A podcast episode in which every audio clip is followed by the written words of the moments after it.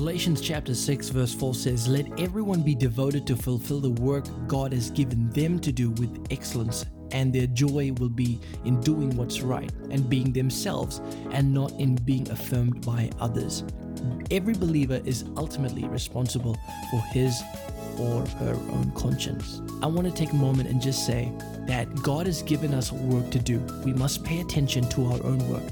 Sometimes meddling in the affairs of others just wastes time. Are you taking too much time right now to think about what other people are doing? I want you to take a step back and realize that God has given you an assignment. God has a purpose for you that's unique. When you begin to be faithful with that, increase begins to come. A lot of people want to grow and increase, but the question to that is directly related to how faithful you are with what God has given to you now. This is Joshua Singh, and you can find out more information about me on joshuasingh.com.